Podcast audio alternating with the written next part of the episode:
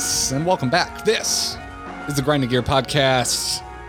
I'm Garrett, here as always with Kyle. It's a wonderful Thursday. A little too wonderful, making me kind of want to go see if I can do this podcast from the outside. It's a sunny day.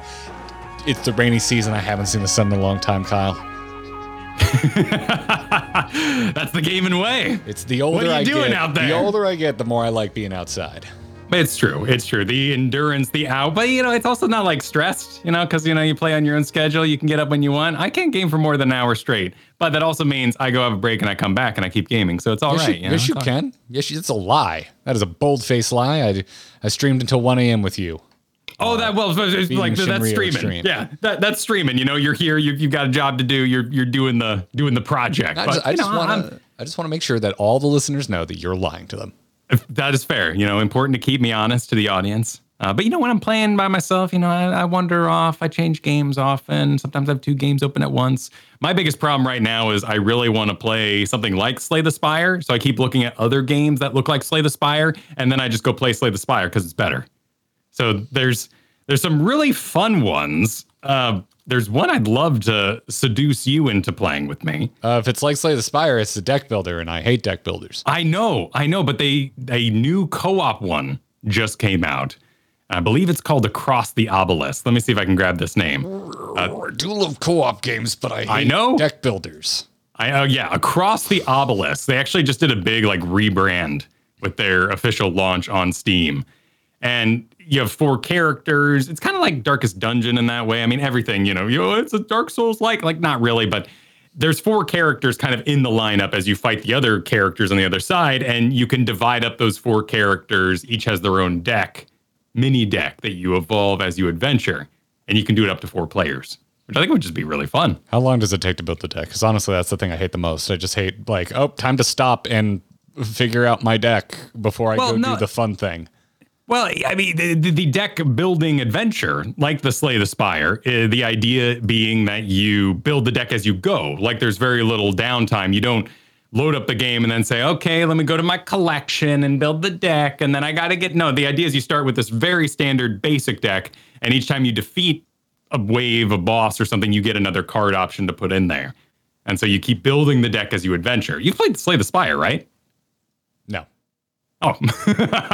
No, I looked at it. I thought it was hideous and learned it was a deck builder, so I stayed away from it. Slay the Spire, you do not build the deck before you start adventuring. You start with the same cards every time, and then you put stuff on top of that. If you've ever played like Enter the Gungeon or any of those rogue lights, I get confused between my rogue like and my rogue like, but I think you said like both times, so I think you got confused in saying the word.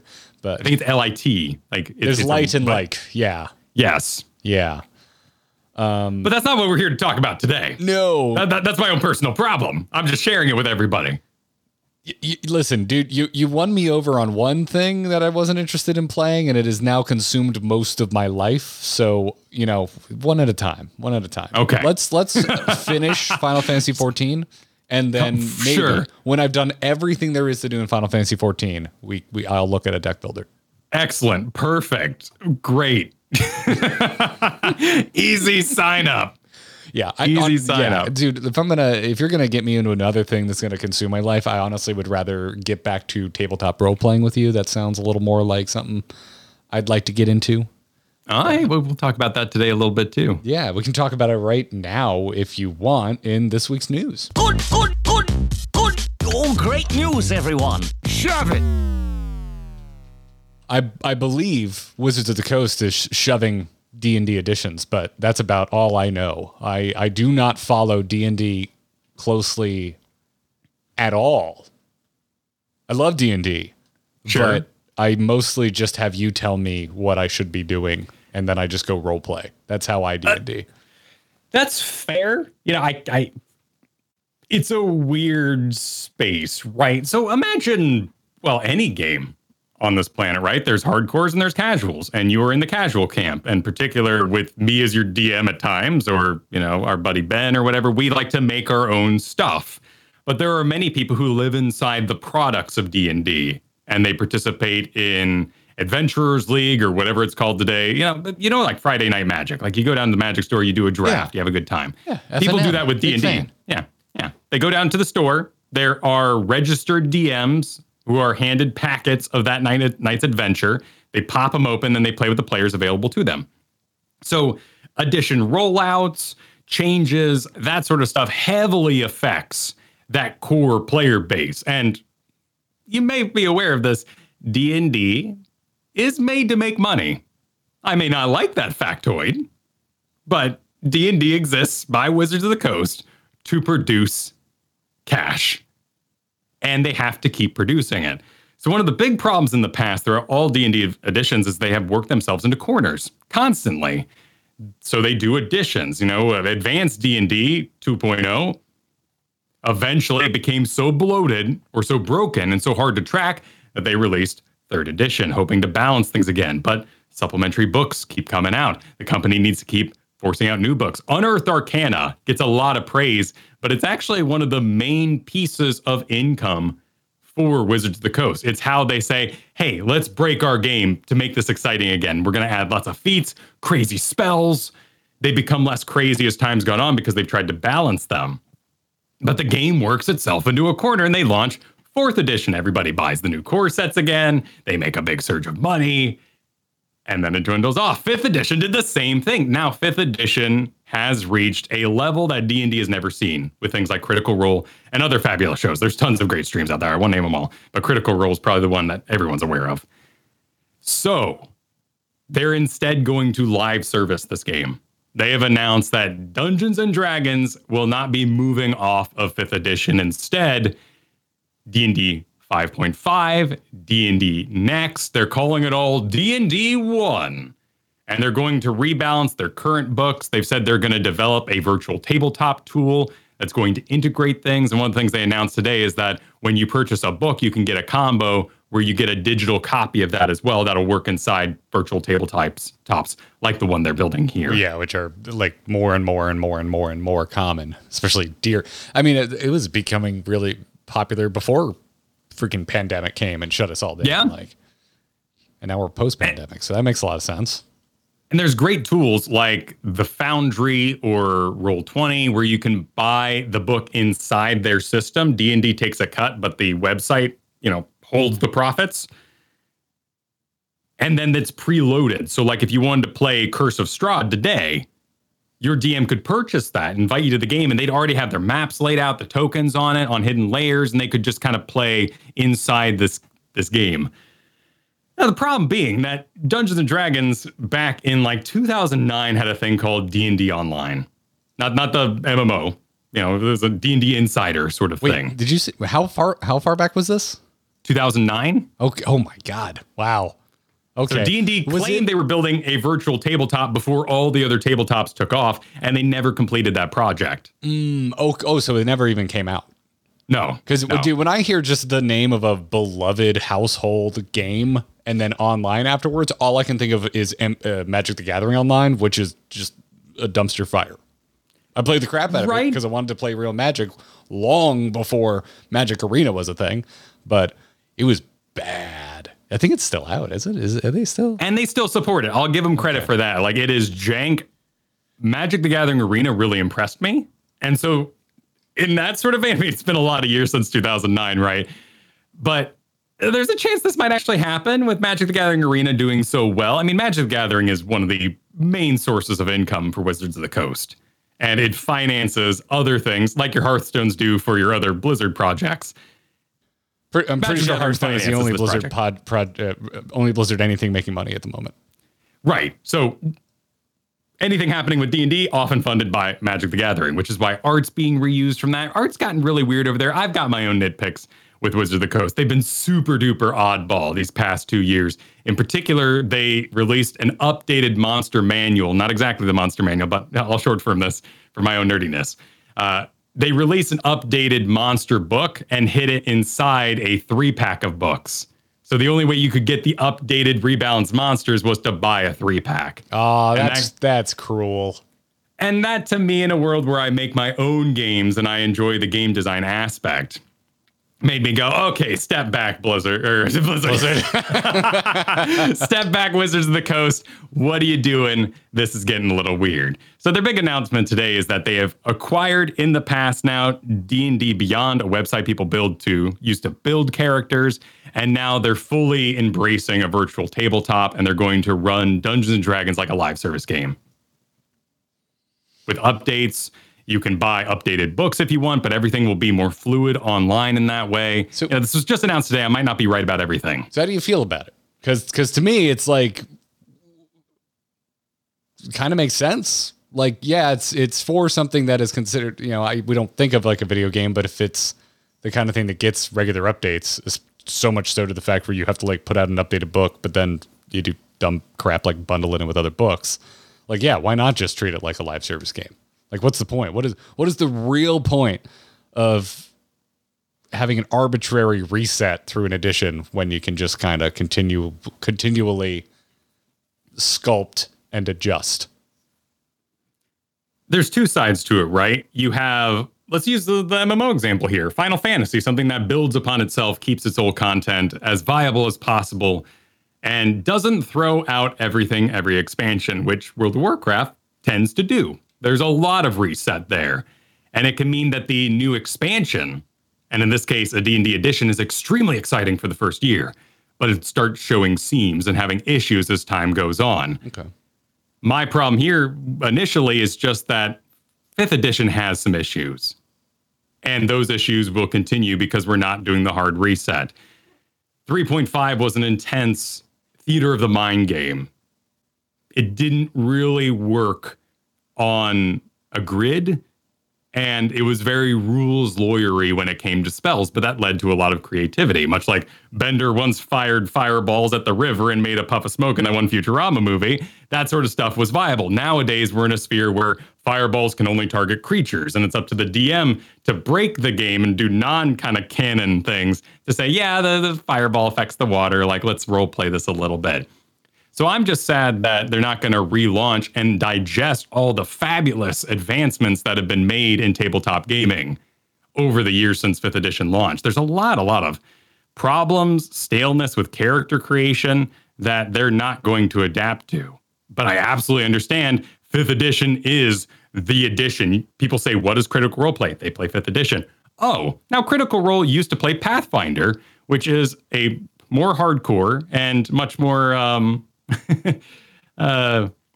niche audience, but it allows for more role play in some regards, lots more character customization. But when they went into live streaming, they made the right business choice and did Dungeons and Dragons for its name recognition. Then you had Stranger Things on the back of that, and the 5th edition ball rolled on. Okay.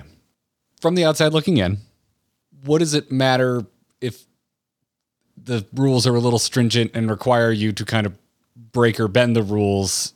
If you're playing in a group, that's totally fine with that in the first place. No problem at all, right? You'll just go on making your own custom rules, your own house rules, and this will not affect you. My base problem with it is actually one I don't really talk about much. It's from accessibility. I find the format of Dungeons & Dragons pre-made editions or adventures, which is one of their primary sales sources, to be entirely inaccessible as a dyslexic. Their format is terrible. It requires you to remember things from pages and pages ago in order to understand and access the information on this page. And they've continued this format for a long time. So I'm just frankly sad that they're not doing a full reset and exploring new options, because other games have done that format better now.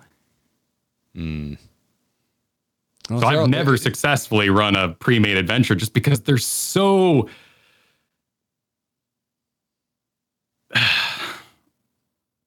poorly laid out is one way to say it, but they're just so thick and mired in tradition for how they're formatted. Man, I want to get Ben back from our old This Week in Blizz A Move Radio days, because he DM'd my very first experience with tabletop anything. I'm pretty sure it was a test pre-made adventure for the Star Wars Edge of the Empire tabletop game. I don't even think it was out yet. I think because he worked on it, we were in like a test for it. I didn't talk about it at the time because I'm pretty sure we were under NDA, but like, I mean, we're talking, this is probably close to 10 years ago now, because it was literally the very first version of that. But it went so damn smooth. So like, I wonder what, because he DM'd it, so I'm curious. Because to me, it seemed like it was a really nice little package that was just like ready to go. And the smaller the adventure, the easier it is to digest it all, bring it into yourself, and then perform it. One thing, too, is just the wealth of read this block aloud and then process it in real time. That's going to give me a dyslexic trouble. So I'm struggling with this announcement just because own personal preferences. I just want to see them explore something new because I can go play 5th edition. I can go buy your old books. I collect 2nd edition books and 3rd edition books because I love them so much. They've moved away from tactic paragraphs. They've moved away from actual monster descriptions.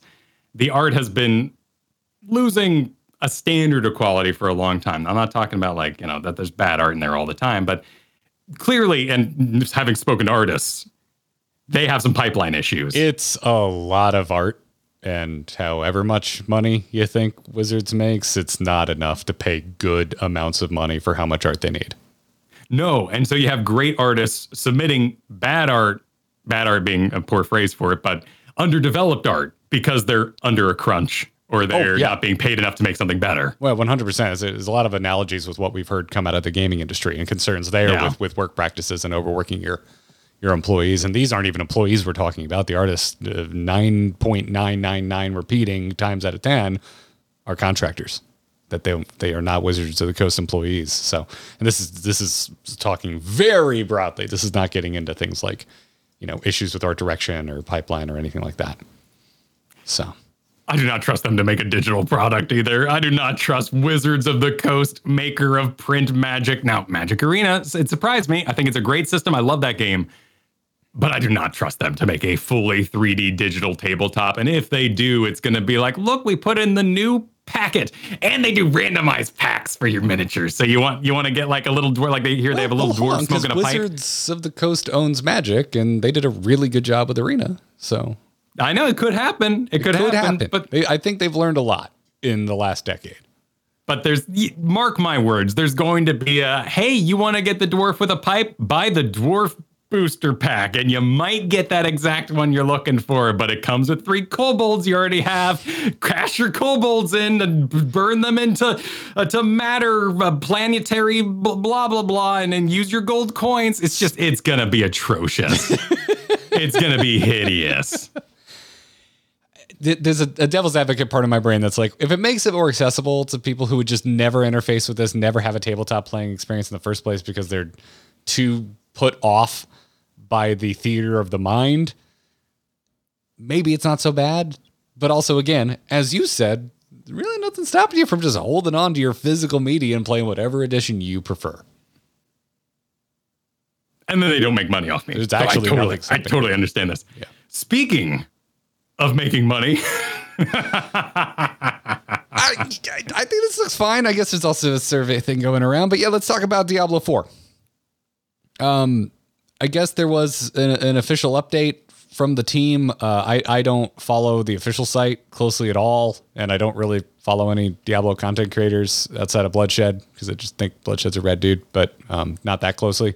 But just a couple hours ago, headlines started popping up about all kinds of new Diablo 4 stuff, thanks to a developer update. And it's gonna have...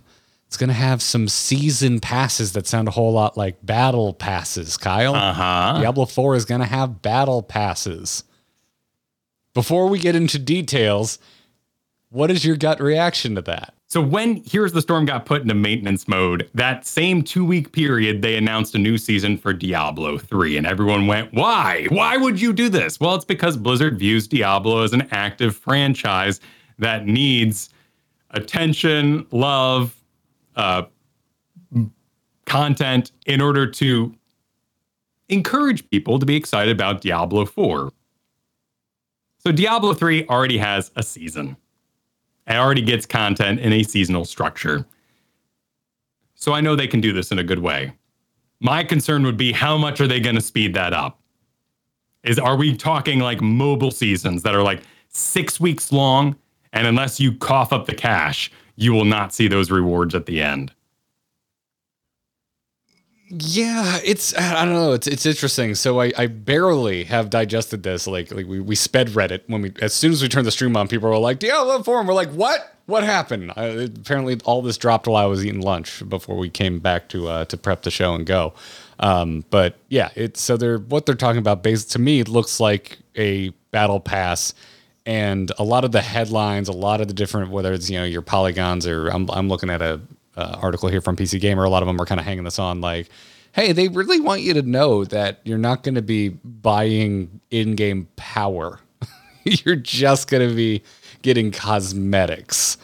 And it looks like from everything detailed here, that is true. I mean, we'll see when the final product actually ships, right? But it's interesting because like they had to know this was like, I think we're all on edge after Diablo Immortal. You know, except, you know, that dude that's like, you know, happily threw $100,000 at the game. But I think most of us are concerned about Diablo 4's business model after Immortal launched and was extremely predatory, I guess is the word I would use. Right. And I'm not calling any developers liars, because they are communicating the information that they themselves have. I am concerned about Blizzard Activision being liars, that you can't buy power. And power comes in some mysterious ways these days. Diablo Immortal's purchase system with the rifts was a loot box, but you got an activity. It's like when you go to Las Vegas and they have an arcade inside the casino for the kids. Yeah, you don't get real money, you get a plushie at the end, but we're still gambling. Yes. So I'm going to go through some of the technical stuff here. They said season passes will offer cosmetic items and premium currency along both free and paid reward tracks. Cosmetics, there's a lot of weight on the word cosmetic in that line there. Sure. And who's being quoted here? Diablo 4 product director. Yes. Keegan Clark. Then they said boosters that accelerate progress through the season will also be up for grabs in the pass, but because they impact gameplay, they will only be on the free track. They don't say exactly what it's boosting. I'm going to assume something like XP. Right. Yeah. Progress through it. Yeah. And then they also say that while players can purchase season pass tiers directly, doing so will not speed up access to season boosts because they're also tied to progress milestones. That's a little nebulous. Yeah, because we don't really know if they're talking about an XP system or a currency system yet. Well, yeah, they're saying that there's currency that you earn in the pass itself, and then you can go spend that currency in an item shop that's going to be a part of Diablo 4. But in the same update, it is then emphasized again by whoever wrote this up at Blizzard that everything offered for sale is strictly cosmetic. So it looks like you're buying transmogs with a premium currency that you grind out of a battle pass-like system. What we saw out of the leaks that were, I think, late last week, horse armor and that sort of thing. Like you're going to be riding a mount in parts of this open world. Kyle, you remember horse all upgraded. You remember the last time we were mad about horse armor? Was I mad? You talking about Skyrim? I'm talking about Oblivion. Elder Scrolls? Wasn't it Oblivion where everyone was mad about the horse armor, or was that Skyrim? Oh, was it that long ago? I'm pretty sure it was Skyrim. Oblivion, horse armor. Yeah, it was Oblivion. Oblivion had horse armor. It was $2.50 and people were furious. There are certain games I don't digest news for, and Oblivion being my favorite Elder Scrolls game is not one that I've thought to mod or even mess with. That's interesting that it was Oblivion time period. And that price point, I guess, it was pretty new, the whole in-game purchase. So I didn't say this is a mod. I honestly don't remember. There's a lot of folks in the chat saying this is like, it's historic because it's the first paid cosmetic DLC in any game. Really? Oblivion's horse armor. Interesting. Yeah. Okay, so here's the truth of it for me. I could express fear and nervousness about Diablo 4 having any pay-to-win machinations. But to be perfectly honest, like, I want Diablo 4 to be a single-player game or a co-op game. No, I want it to be a co-op game. I don't want it to be a single-player. I want it to have a rockin' story. I want it to be extremely atmospheric. I want to feel the fear that I had for Diablo 2, and I want to see a need to grind. What I really don't want to see out of this game is Diablo 3. I do not want to beat it on my first playthrough, if you will. I want to hit walls, go, oh crap, I suck. Go out into the open world, farm, and cross that next barrier. That's the action RPG, loot-based RPG that I want to play. I think you're either going to be disappointed, because I don't think you make games like that anymore, or you're going to have to jack your difficulty up from the onset to have that experience. Which some games are okay with. There are games that are well designed with higher difficulties. There are also games that are terribly designed with higher difficulties, and it's just percent based. There's no tactical level to it. So I hope they're taking all that into account, because it can be a great game and have these things on top, because there's going to be hardcores. Like, you got to foster a streaming community, a news community. You need to foster long-term hardcore players.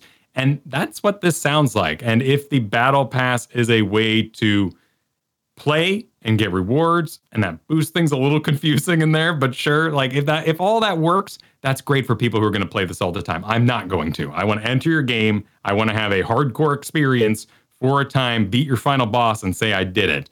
And if you turn around and say, well, you didn't beat it on this, I'll just go craft something for me. I mean, I want it to be a crafted experience. I really did enjoy Diablo 3, particularly after Reaper of Souls came out. And I did enjoy quite a few seasons in a row.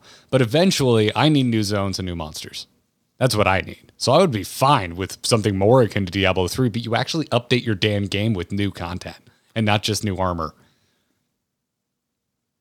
Hell yeah, man. I'm behind that. I would love to see a monster model a season. I'm sure that's absurd, but we saw, granted, Hero suffered from crunch too, and lots of games suffer from crunch. So maybe not the best example, but like, one new monster model a season would be so perfect, because you would grow that game quarterly. Because I would say I did like 3 seasons in a row in Diablo Reaper, and I had a great time.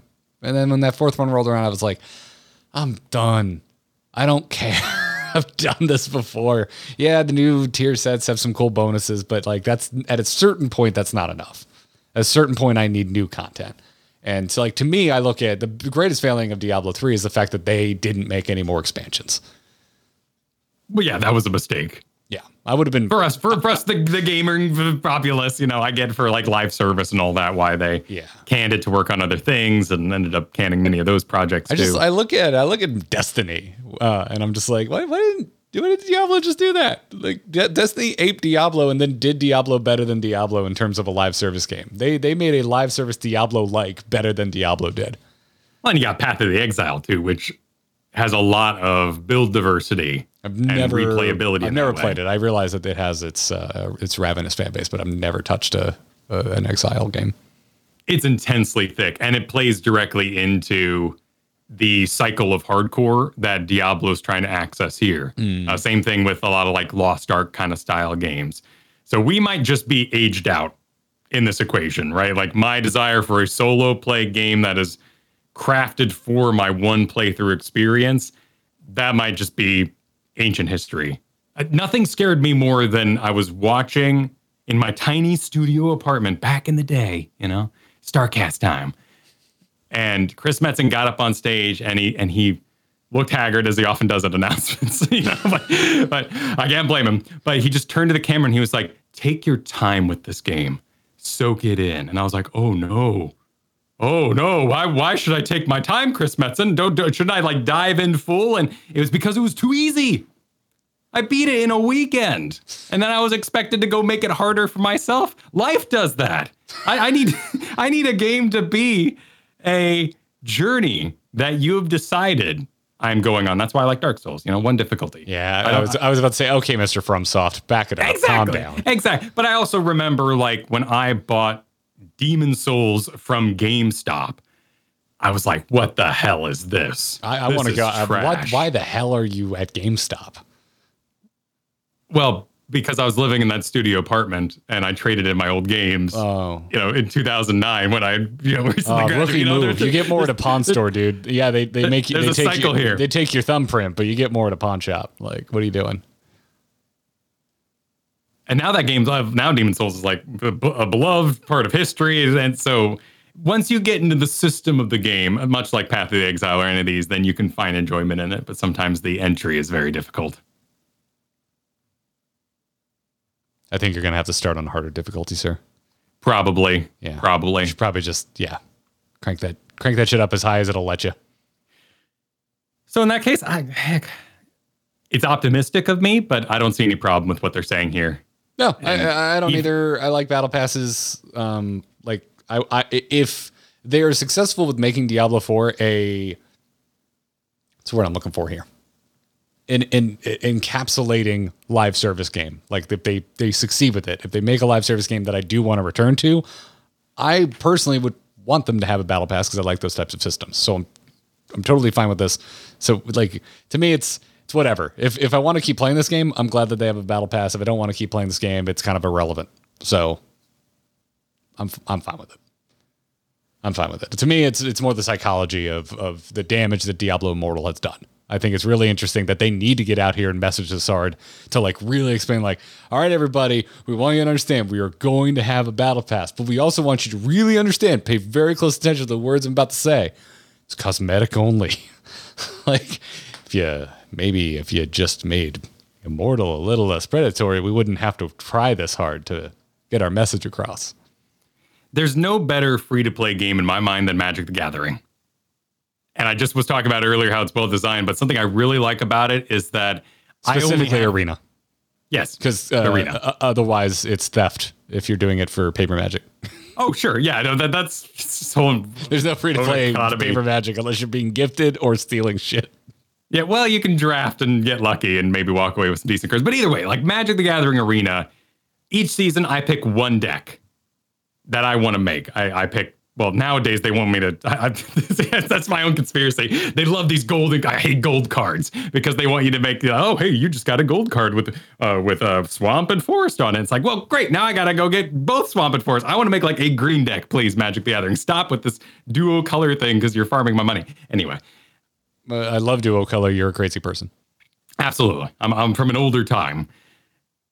I love it because I want each season I pick one deck and I'm going to make it, and I make it with free currency. I've never spent a dime in Magic the Gathering Arena, and that's what I want to see out of this battle pass. Like if I say, hey, I want to play Barbarian, let me unlock all the stuff I want for Barbarian. And if you're like, you gotta cash up for, to level up your Necromancer or whatever other classes you're going to have in here, like fine, you've got me. My time and money exchange is now much more in your favor, and I will give you money. Are you talking about Immortal? Let me maintain my main character. Are you talking about Immortal? No, I'm talking about what? No, what? There's nothing. There's no power to unlock with any of this stuff in 4. I'm trying to understand. I just mean like dressing up and like have my horse that's barbarian themed or whatever. Oh, you're just talking about let me get the cosmetics I want for my pimped out mane. Exactly. Okay. All right. You can go absolutely nuts to charge me if I want to pimp out more than one, because now I'm in your ecosystem. Now I'm part of your kingdom, and I need to, pay the tithe. I thought you were talking about power. I'm like, Kyle, did you not listen to anything I just said? No, that was very confusing. You got a little lost in the Magic the Gathering comparison because there's power in that game. Yes, the whole game. I mean, yeah, card games are kind of inherently pay to win, like all of them. Yeah, you at least get something sometimes. Like it's weird that we pay real money for JPEGs sometimes. It's bothersome. I don't want to think about how much I spent on Hearthstone, so I'm just going to be like, no, it's totally normal, Kyle. It's completely normal. Completely. You want to talk some Final Fantasy? Absolutely. We play that game a lot. We do play that game. Which one? I don't know if you know this, Kyle. There's a lot of Final Fantasies. They had to start numbering them. I've been watching my buddy John Jagger play through the older Final Fantasy games on his stream here and there. Like, I come and go, but it is always shocking how much I recognize now having played Final Fantasy 14. Like Diabolo showed up the other day as a summon. I think he was playing it was kind of crunchy. So I'm going to go with 8 or 9 would be my guess if we're going linear graphics. I don't actually know. Each time I come by, the characters are always different, so I'm having a hard time maintaining a through line. But one of them had a cowboy hat, and I'm pretty sure they summoned Diabolos, who was a boss we fought rather recently. Oh, okay. So you're like, oh, I understood. You're Captain America. Yeah. I understood that reference up in this biz. Exactly. It's kind of fun. It's kind of fun in that way to look back on the history of Final Fantasy and note what was put in Final Fantasy 14 in a way that was non-obtrusive, and I didn't need previous information. Mm. Cool. That's cool, man. One of these days I'm going to get back to tactics, but I need something to play at home. This isn't my phone. I hate it. I hate it on my phone. I don't like it. I don't like it at all. But I digress. I don't really have enough time for it right now anyway. Trying to get through my replay of God of War and all that. But interesting interview with one of the few names you and I actually recognize from the Final Fantasy development team. Inverse sat down with Yoshi P, and this article's been getting shared a lot because the headline reads Final Fantasy producer says the series is struggling. So this is getting all kinds of play, Kyle. So it's getting shared everywhere. Final Fantasy is struggling, Kyle. Are you aware that Final Fantasy is struggling? You are about to hear two people who haven't really engaged with Final Fantasy until the last year, and it has now consumed their life, talk about how this game is apparently struggling. It's super bizarre. Granted, Yoshi P said it, so there's a lot of people listening. Yes, but it's coming from an interesting place. Like, highly recommend everyone go read the full article. It's not a very long read. You'll be able to get through it. And Yoshi P addresses all kinds of interesting things and trends within the gaming industry.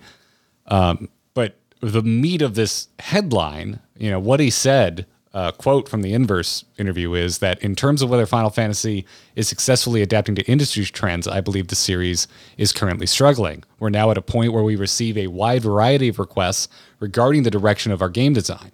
To be honest, it'd be impossible to satisfy all of those requests with a single title. My current impression is that all we can really do is create multiple games and continue creating the best that we can at any given time. And so you and I, you know, we're getting a little more well-known for streaming Final Fantasy 14, but it's also worth mentioning that Yoshi P is also now working on the next standalone title, Final Fantasy 16. Which I have to imagine is pretty stressful. Yes, I would imagine that is the case. You're having to still be lead on a never-ending MMO. He even talks about that never-ending. Never end walking. Should we call it that? Is that the turn of phrase I could play on, Kyle? Is that something I could play with? I'm for it. But now also producing and leading to a degree that new Final Fantasy 16. I'm very curious about that game because it plays into the parts of Final Fantasy 14 I really enjoy, which is the primals, the summons being important. It's more Game of Thrones as everything has been these past 5 years. Yeah, but you know when it was still good, because that's how I feel about Final Fantasy 14 and like the way it handles politics. It's like, oh, I remember when Game of Thrones was still a good show, and that's what this reminds me of. And Final Fantasy 16 certainly looks that way. And as someone who has never beat a standalone Final Fantasy game, I played quite a bit of 10 back when it was a new game, but I never beat it. I'm really interested in playing 16 because of 14. 14 has sold me on 16 by way of a lot of different things, but the fact that it looks like a more traditional fantasy setting, the primals, as you mentioned, and also Yoshi P's attachment. Like Yoshi P is now one of these famous game developers that I recognize the name of and I have a lot of trust in because I like the game he's currently making, having a good time with it. Right.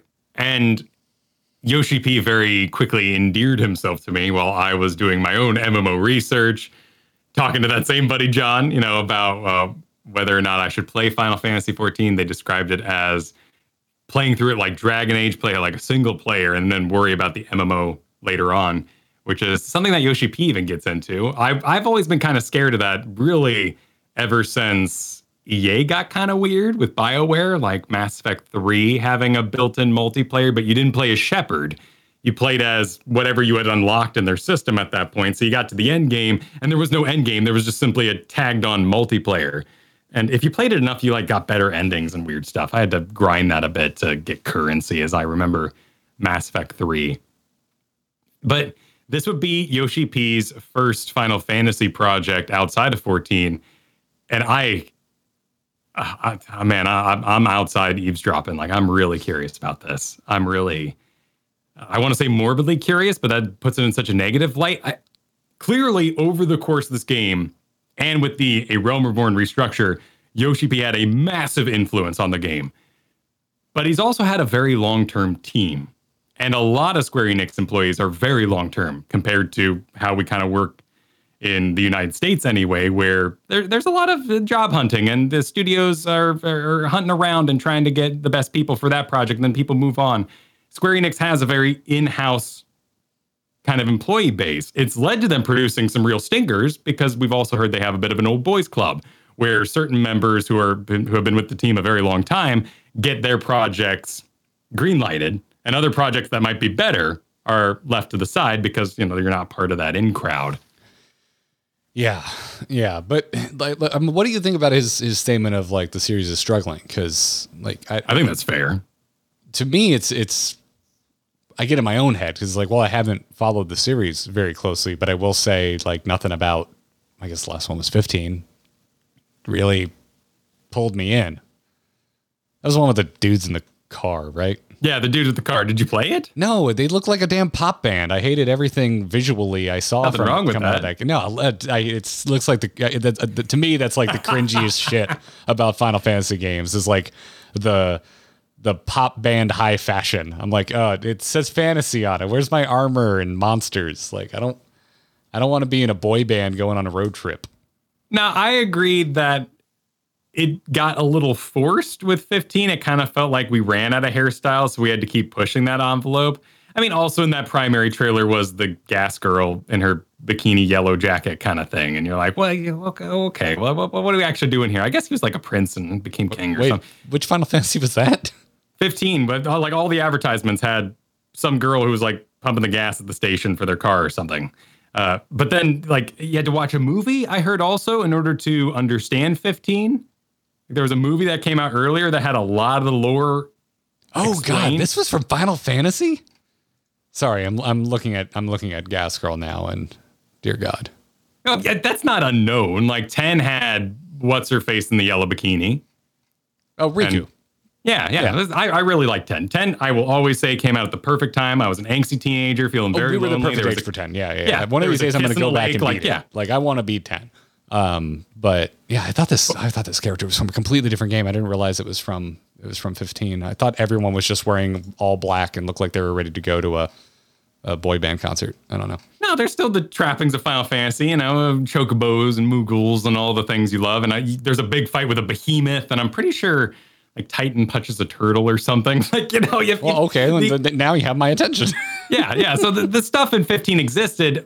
Mostly the best review I heard of it, and one of the problems with it, is in the end it came down to a prolonged corridor farm.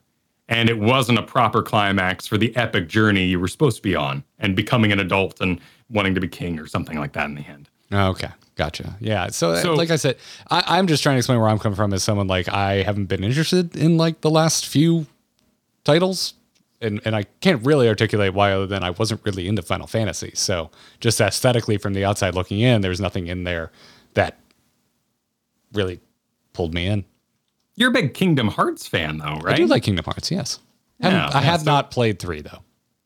That little bit of participation, knowing Mickey and Goofy and Donald, it gives you that in, and Final Fantasy 14 is certainly enough of an in. I like that you ignored game. the clear reason I ever even tried it in the first place was that it came out when I was in high school, and Nightmare Before Christmas was a land you could go visit. Oh, okay. It wasn't the jump mechanics. Yeah. No, okay. It was that and pirates.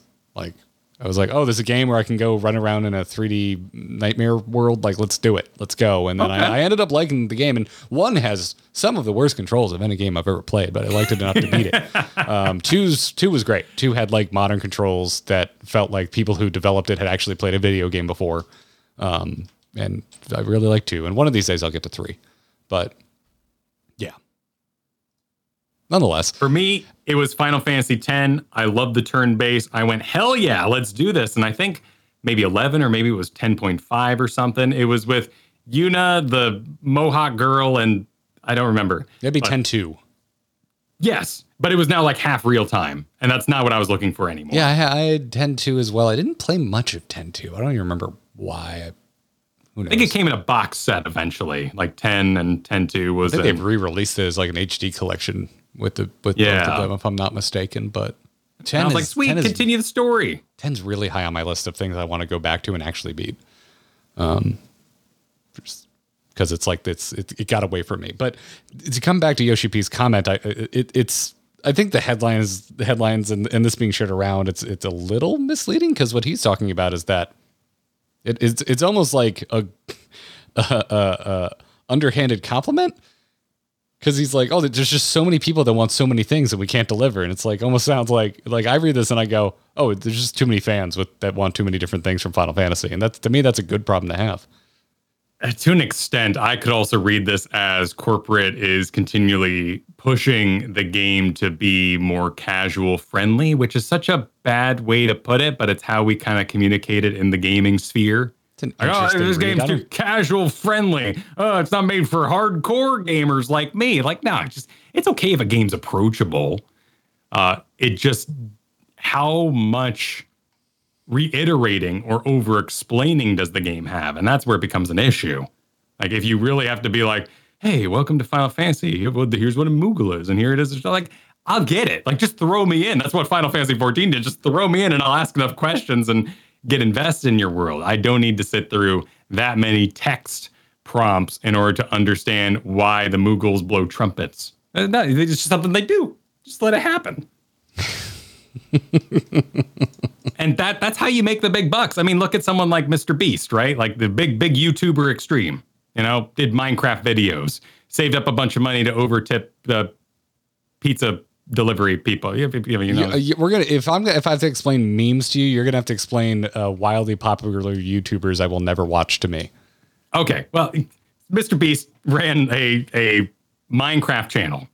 And I don't know how they did it exactly, but it seemed like maybe from the outside, kind of looking at them, they saved up a bunch of money and they ordered pizza and tipped people $10,000 when they delivered the pizza.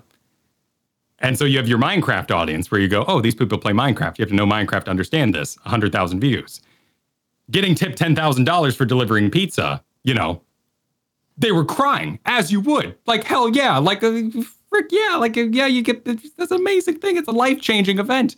And we can all understand what $10,000 being given to you in a tip-based society would feel like. We would all be completely overwhelmed. So that video has millions of views, right? So money makes it more accessible because we all know what money would feel like. And we all know how the struggle of doing tip-based work or working a restaurant job or anything like that is. It's an extremely relatable thing. So, millions of views, right? So that's what Final Fantasy is trying to find too, is how can we cater to a larger audience? And so far, not only do you have the, number on it, which immediately makes everyone goes, oh shit, like 16. I have to play 16 games to get this. It's the same reason you don't put part 1, part 2 on your YouTube video. It's just bad. It's a bad idea. I don't know, man. It's like if there's any game where I think you could very quickly suss out that you don't need to play what came before it, I think it's Final Fantasy. It's like an in-joke at this point. But we need to get away from that. Do like we? The fact, well, yeah, because that's how you make more money. That's why Mr. Beast is a millionaire. I don't think that's what Yoshi P's talking about, though. I don't think Yoshi P's point here is we need to drop the numbers. That's the problem. I think his problem is that they're realizing, and to me reading between the lines is like they're realizing through the broad appeal of Final Fantasy 14 just how many different types of gamers enjoy their worlds. It's smaller than we think. And I think Josh Strife Hayes did an amazing video series, which was actually really surprising. They did a full-blown, hour-long video interviewing MMO content creators, which, as an MMO content creator, I was like, what? This is for me? This is so weird. I'm watching a how-to video on the internet that's, strictly made for me. because we exist inside their ecosystem, like Final Fantasy 14, we think it's bigger than it is. All your friends play Final Fantasy, everyone you know plays Final Fantasy, so it's a huge part of your life. But from the outside, you know, $10,000 is way more referenceable than a Final Fantasy meme to the majority of people. Mm, that's fair. So it's a fantastic video, by the way. It is. It's really good. Strife Haze makes some great videos. I haven't gone back and seen the views on it. I'm assuming it does well because everything Just Strife Haze puts out does well. But that I remember watching it being like, I've never felt more seen. Like this seems so specific for content creators. But I'm sure the video did gangbusters. I'm kind of curious about that too. It's a longer video on YouTube. Granted, that's kind of the format that YouTube is favoring these days. They want it to be watched like TV. Oh yeah, it's doing great. It's not his million view worst MMO ever, Star Wars: The Old Republic. It's about 600K, rounding up. Okay, I mean it's really pretty good. It's really diving down into the psychology of creating content and to see those kind of, I mean, it's on the higher end looking at his views here. That's some good stuff. I think there's an immense amount of corporate pressure on Yoshi P to take the success of Final Fantasy 14 and apply it to a standalone Final Fantasy 16 game because the suits, you know, the investors, which from Squeenix, there's a reason people call it Squeenix because they reference it quickly. There's a lot of people that have been mad with Square Enix's practices in the past. Maybe not the press level of Activision Blizzard recently, but they make some weird calls, NFTs and stuff like that.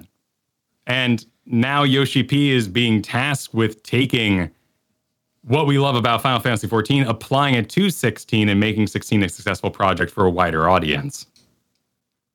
And that's scary. And I think too, there's a lot on the line for his reputation in that way. You know, certainly as someone who's only just getting to know Yoshi P, you know, I love my Ben Broads and my Walt Disneys and, you know, inspirational figures I really respond to. Chris Metzen leading the way. It's good to have a figurehead that's also in a place of leadership, so it's easier as an outsider to see the through line. Like, right. Oh, and they're going to talk about their vision, and I see their vision made manifest in the thing I am enjoying.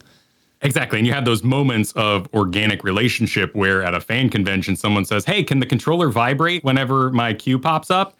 And Yoshi P can be on stage and say, oh, yeah, that's a great idea. And then it's done, you know, for the next patch and whatnot. That sort of stuff just builds a ton of trust. A standalone game is such a different product. And without that Final Fantasy team and, you know, his music director that he might have drinks with and, you know, the in crowd, and he talks in this article as well about helping his Final Fantasy 14 avoid burnout. Like, that is so important. But in a box product, that can go awry. I think it's fascinating. Absolutely enthralling. I would even go further to see what Final Fantasy 14 puts its effort into. Because you go to like a, you know, this new summer event that's going on, like camera's very tame, things are using in-game emotes, like, you know, it's not, the production quality isn't rocking, but you do an MSQ quest and there's like mocap stuff going on and there's music unique to the scene and the music is tied in what's going on. It's timed out, it's real time. It's a very, very great example of nowhere to put your effort. And in that way, I believe Yoshi P to be an amazing director and an amazing producer and someone that's going to lead an amazing team. But can he do that with, you know, corporate breathing down his neck, wanting the next big thing? Because MMOs are way smaller than you think they are. Yeah, yeah. It's, I don't know, I have a lot of thoughts. I mean, you talk about the kind of concerning public like statements or behavior of Square Enix, and now that all of their Western studios have been sold off, a lot of, well, some leaders from those studios are popping off talking about how terrible it was working under them. It reminds me a lot of our thoughts with Blizzard, which is like, hey, we're here, we're rooting for the developers making the games, and we're raising big eyebrows at what the you know, parent corporate company is out there doing. It's just, it kind of goes with the territory, and just because we've, you know, we're really into a different game from a different studio in a different country doesn't mean things have changed all that much as a consumer of these types of products. So, but you know, getting back to the, you know, can they have a groundswell for the next standalone Final Fantasy game, especially since it's Sharon Talent from Final Fantasy 14, the MMO. All I can give you is my side of things, which is I think they're doing a good job because I don't just run for the next Final Fantasy game. That's I wouldn't consider myself a Final Fantasy fan really until this year. And so 14 has its hooks in me. And as a result of that, looking at 16, bringing in things that I recognize from 14 in freaking gorgeous graphics. Like those primals look good. That world looks pretty. Like this is the most interested I've ever been in a standalone Final Fantasy game. So from my perspective, I haven't had a long time. From my perspective, they're doing a good job. But go ahead. I'm curious what you're thinking there. No, it's like a deep nostalgia for me, even thinking that way, because Warcraft 3 to World of Warcraft, you went, holy crap, it's a ziggurat. Let's go. It has an inside and there's slime going down and I got to get the key for some reason from inside. And Stratholme's absolutely horrible, but we got through it, like that experience. So taking Final Fantasy 14 and putting it in the graphics of a single player game is absolutely an intoxicating idea. And it does, even with recent, year-long nostalgia, it works for me. And I'm extremely curious to see what we're doing there. And I like that. And this is where I think he's arguing with the board, right? Because he says, to be honest, it'd be impossible to satisfy all those requests with a single title. My current impression is that all we can really do is create multiple games and continue creating the best that we can at any given time. So I feel like you can feel it, right? You can see they're like, how's it going to be multiplayer? How can we get more than one person to purchase this game? And he's just like, oh my God, I'm making a single player game. If you want a multiplayer game, go play Final Fantasy 14, or I'll make an entirely new game. Don't, staple on some random multiplayer. So some friend of a friend says you have to buy this game to play with me so I can unlock the best suit for my final fight.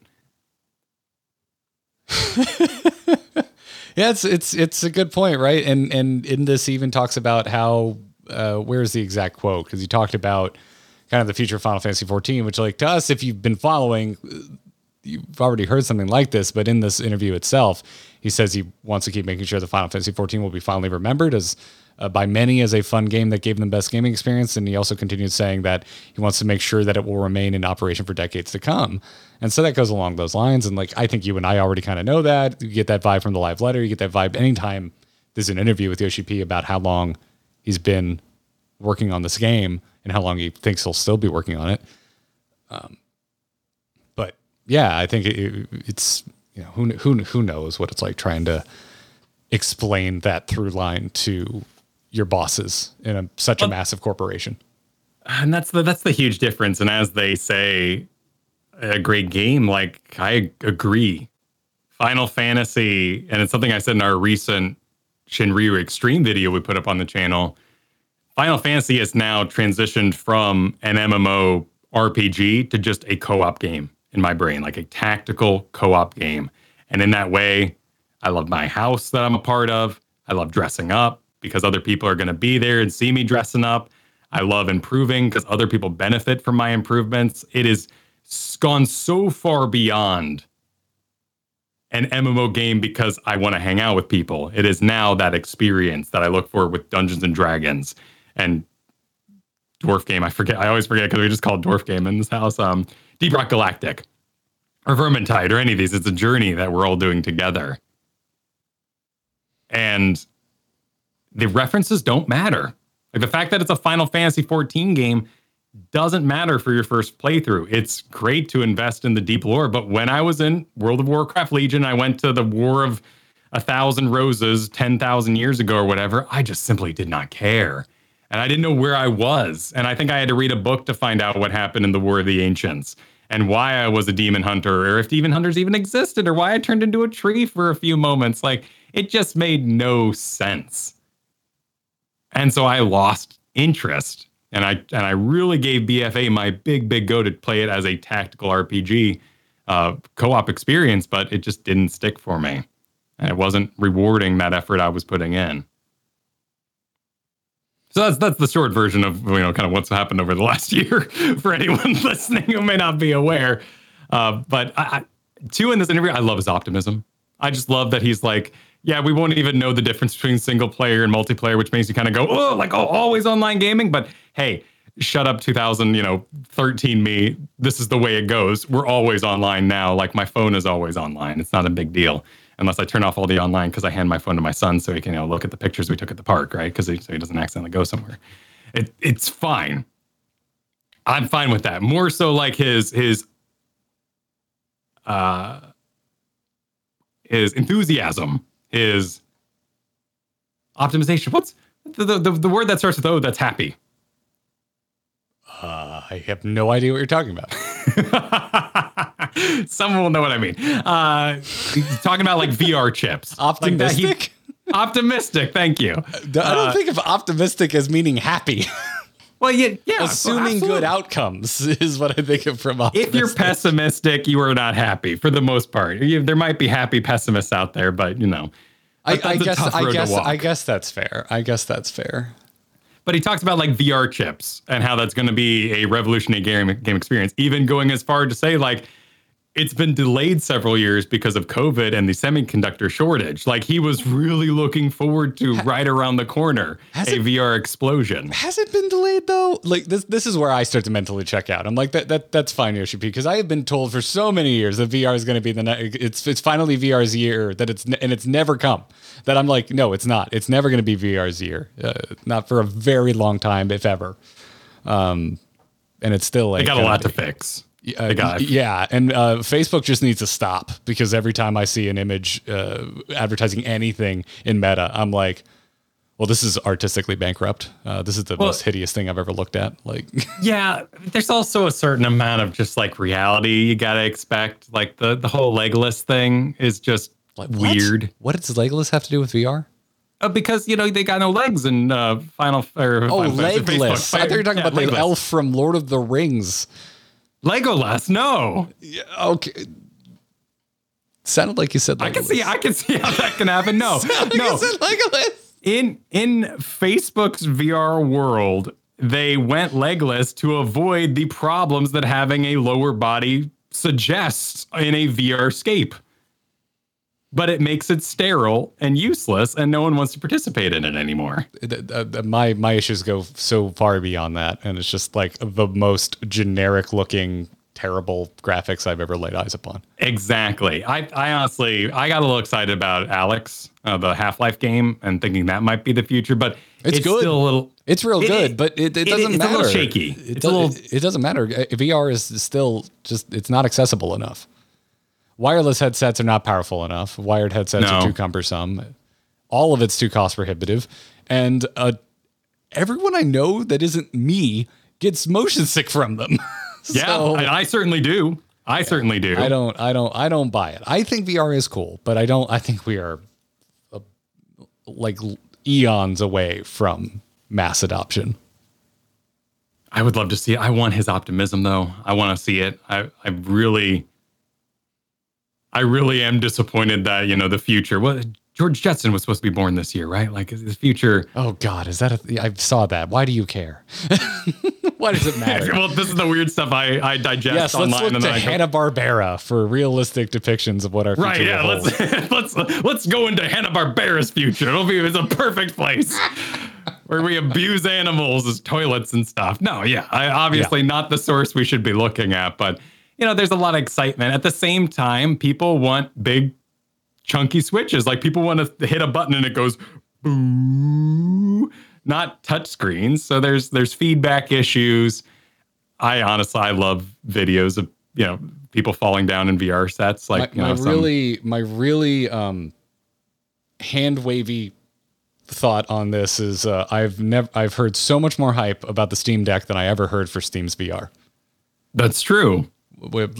We just want an expensive Game Boy because millennials have money now and we want to remember the good times.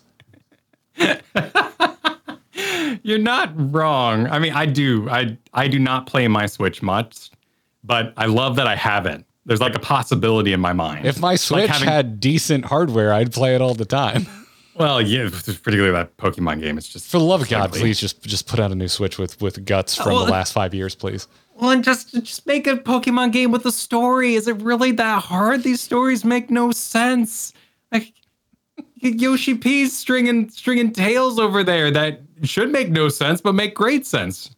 And yet Pokemon can't put together like a decent becoming a champion storyline. It's always so convoluted and so confusing. I just have no interest in playing their games anymore. Yeah. Shame. Yeah, that's kind of how I feel about it too. But nonetheless, it's an interesting interview. Highly recommend you go read the full thing. We didn't get too deep into him talking about like chip shortages and the VR stuff beyond what we just scratched the surface of here. So highly recommend it over on Inverse, and a lot of other websites have picked it up and covering it themselves. So go give it a read. Let's talk about what we're playing.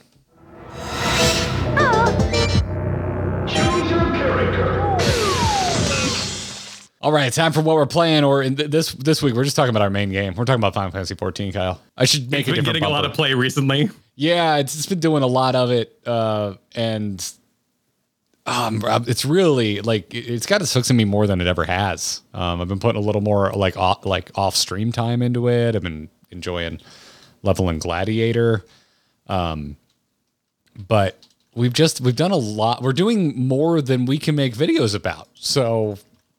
Let's talk about stuff that we haven't beaten to death in a video. A little extreme perhaps, but yes.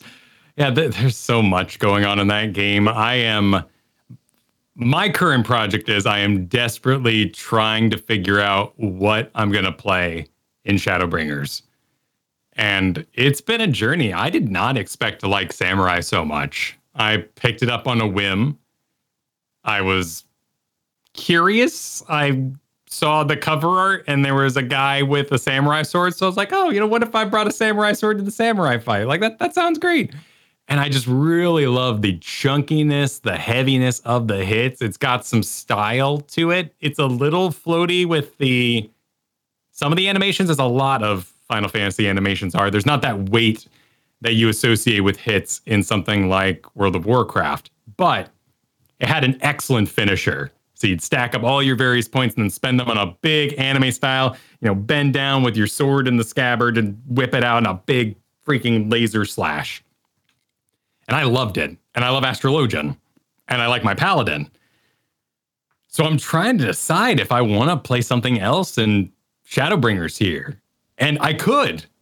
But anytime there's a solo duty and I'm a caster, I'm like, oh, this isn't as thematic as I would like it to be. And anytime there's a cutscene and I whip out my entire Astrologian globe, which is kind of like a dual disc from Yu-Gi-Oh, but kind of just like a big, astrology set. It's not, the bad guy's like, very well, shall we battle? And I'm like, here's my entire tarot card collection. It doesn't quite hit as well as when I see myself whip out that samurai sword. You want to see my magic collection? Exactly. It's not that weight. And I just love seeing myself a samurai in all the cutscenes, but I love being a healer. The more we've gotten invested in these extreme raids and doing more raiding, I'm seeing what the healers are up to. And I'm like, oh man, I miss healing. I want to get back to that. I'm going to finish Stormblood as samurai, but I miss healing. So I'm just trying every class under the sun. And we talked about it a little bit during a break there, but I'll cue you in. So in Shadowbringers, they get rid of the role quests, or they get rid of your class quests, your job quests, right? So, you do a Paladin thing, they're all separate. You do one for each job. In Shadowbringers, they've made it role quest. So as a DPS, you now have this story quest to do. As a tank, you now have this story quest to do. And if you can collect all three, I think it turns into 4 in Endwalker. Not entirely sure about that. It's the 4th. Range DPS and melee DPS. Oh, they split them. The DPS. Okay, that makes sense. Yeah, or maybe it's magic DPS and physical DPS. Either way, there's a split that happens. So if I have all 3 or 4 in that case, I can experience the full range of mini stories that will be baked in. And as it's part of the expansion rather than the job, I'm suspecting that the expansion quests, the role quests, will be more in tune with what's happening in the story rather than the job quest, which can be a little hit and miss and frankly just kind of get weird at times. So this is for the podcast only listening audience. When we record this live, we do a little break in the middle. We read questions from chat, thank anyone who's donated or signed up for memberships. And then we usually do the same thing after the show as well, because in case we get anything on the back half of the show, so we don't break the flow of the show. Hi, this is how we make a podcast, everybody. And one of the super chats we got was like, actually, I'll just read it right here from Thomas. Said, when you get to Endwalker, are you both doing the whole suite of role quests? Is definitely worth it, in my humble opinion. And okay, now I remember what this was, because there was a bunch of chatter about this in our Discord, in the Grinding Gear Discord as well. And so yeah, I was vaguely aware of this, and then I forgot. I'm like, what does role mean? Is that different from job? And yeah, okay. So this is, and so chat's correcting us. It's 4 in Shadowbringers and 5 in Endwalker. So I don't know what it is. What all do I need to get ready? Healer? So I need a healer. Tank. I need a tank. I need a melee DPS. I need a range DPS. And what the hell is the 5th? Maybe a magical DPS for the 5th? Is it a magical, magic physical DPS and then range physical versus magic? Oh, so then they split the ranged. Is that where it is? Oh, yeah. Because, well, you wouldn't have a magical melee DPS because they're all range. So you don't need that distinction. Oh, okay. Yeah. Even though the red mage goes in, he doesn't go in for very long. Okay. Yeah. So very much in the same, you know, not saying it right, but that's my project right now, is I'm desperately trying to find out what it is I want to play while still loving the 2 main classes, and Paladin being sort of a tertiary third out there. Yeah, I'll put Moonstone X's breakdown here, because this makes the most sense to me. Physical melee, physical ranged, magical, tank, and healer. Healing's fun. All right. Healing's really, really active. Tank, Dark Knight. Healer, I'll probably go Scholar, just because I want to see the quests, and might as well. I think I'm reading Scholar at this point, just because I want to see that Tomberry lore. You get to cover both, too, because you have your Arcanist Summoner being leveled at the same time. So there you'd have your magic dude. Yep. So that'll be my healer. My magical will be my summoner. Then I need a physical melee, physical range. What are your options for physical range besides Bard? Bard shoots arrows. Yes, you have Mechanist, Machinist, Machinist. Oh, I guess that's physical. Yeah, they're using like guns and stuff. Dude with a gun. Gunman. Or robots. Eventually, there's a lot more than just the gun. Yeah. Oh, what's DNC? Dancer. A dancer. Dancer's considered ranged? Yes, dancers throw like glaives, if you will. Interesting. Like, now I really want to try plates with holes in them. Now I really want to try dancer. It's very bouncy. Your character is literally dancing, and I believe there's even a special mode you can turn on where you dance. Like you can press your attack buttons without attacking, so you could dance to songs that bards are playing. Oh, that's fantastic. Yeah, you can get down. I've always, every MMO up until Final Fantasy 14, I've always started with an archer, so it feels like I should just, you know, do that and get a bard, but that just sounds just so weird, man. That sounds super unique. I thought I didn't like Archer. I thought I was, you know, sane on that. I could be like, no, Archer, I'm not going to do you. It's going to be okay. But then I realized after playing Samurai and Controller, you're actually moving so much, and all your spells, your buttons are instant, that you're actually kind of running, and it kind of gives it like a horseback feeling, you know, like you're really booking it while arching, you know, Legolasing around a bit. Now, of course, Final Fantasy can be kind of floaty in some ways. When you're running backwards away from the boss, you fire an arrow in front of you, and then it hits the boss behind you, and there's no like tracer bullet or anything like that going on. Like, you know, sometimes animations don't hold up for what's happening around you. Oh, it doesn't error out if you're not facing the boss? No, yeah, it'll still fire. Like, oh, interesting. Your bow will fire. That's a thing. WoW, right? They haven't changed that. Like, as a hunter, you got to be pointing that direction. There's also a lot more channeled casts for hunters. Yeah. Well, when you're moving. I haven't played Hunter in WoW in a while. We get ourselves in trouble when we talk about how WoW currently is, Kyle, because we don't know shit about how WoW currently is. No, we don't. We don't. Well, also, there's some... I mean, now we're just going to get deeply personal for a hot moment. The channel's been growing, and there's a lot of people that heard our descriptions of who we are when we first started the channel. And then there's an abundance of new people who haven't heard me talk about I was a holy priest. So when I say you don't DPS on a healer, I mean like You do not cast Holy Fire because the mana restrictions. I'm going to stop you. You're already not explaining it enough. You got to get the BC in there. You can't say I was a holy priest. You have to say I was a holy priest in BC. You just need to say I haven't played WoW since BC. That's what you need to say. And even though you have, but not as a healer. There's that old Family Guy clip of, Peter shuffling over in his car and all the cans clink. Like, that's what it was like to heal in BC. If it could have been animated, you would have been sitting in a pile of potions just to maintain even a basic level of throughput. Yeah. So your magical DPSs are Thaumaturge becomes Black Mage, Arcanist becomes the Scholar, and the Summoner. Yep, and the Summoner. So you cover two. That sounds very economical. Simultaneously. I like that. And I want to see the Scholar lore. So if I'm going to go do the story quest, might as well. I'll start with that one. If it intrigues me, then I'll go check out the other healers. And then Red Mage, which is honestly really, really cool. I'm struggling because you go in for your big attack. You're kind of like a magical fencer, if you will, and you build up all these points, and eventually you dive in and do a bunch of slashes, and they're literally big Z's, like you do Zoro slashes. I was hoping it had more fencing, like all the time, and the fact that it's more a range class is where I'm like, not really what I wanted. I mean, on the plus side, you do auto attacks, so you should be in melee anyway, stabbing in between spells. But as a samurai, going in is such a weightful act that anytime my red mage sort of floats dandily into melee range, I'm like, no, do it like you got retro rockets up your ass, like you're just flying at the thing and then you explode on the scene. Samurai has spoiled me for what is capable with a sword in your hand. Okay, all right.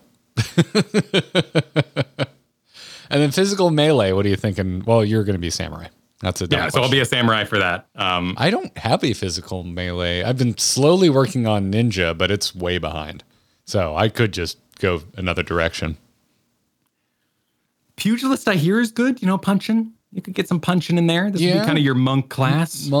Isn't monk a class? Oh, it becomes monk, right? Yeah, monk. Yeah. It started as pugilist, becomes monk. Oh, right, Reaper. Oh, I forgot Reaper. We're not allowed to play Reaper yet because it's considered spoilers for Endwalker. You can play it when you get to Shadowbringers. I know. The game allows it. How could it be spoilers? I don't know. I started up the Sage Quest, which is the Endwalker healer, and they talk a lot about Charlie and stuff, and that's a thing in Endwalker. So you kind of get lore before you would have it about maybe locations and people. Yeah. Dragoon is also very high on my list. Yeah, that's your spear-wielding class, your harpoonie. Esthinian is just so cool.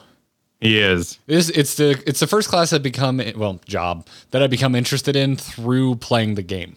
Through just the game in its own right. That's why I want to play it. I want to play Reaper because it looks cool as shit. I know nothing of the lore, right? I wanted to be a summoner because I just wanted to play something different from what I usually play. I want to play Dark Knight because I love Death Knights, but I hate how they play in World of Warcraft. And Dark Knight's just a better Death Knight.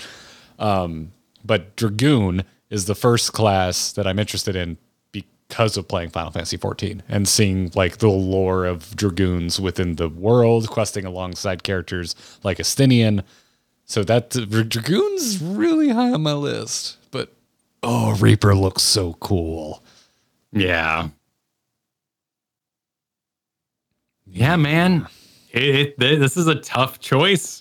I love these choices, though. I love making new D&D characters.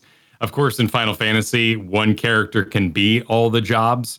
So the fact that we're shopping around doesn't mean you're back to square one, but it does mean it's quite a bit of grinding. So decisions need to be made. Yeah. I like Ninja enough. I don't know. I got so spoilered after doing freaking Dark Knight, man. Starting higher level and with a decent amount of abilities, going back to do these level one jobs, I'm just like, oh God, this is such a slog.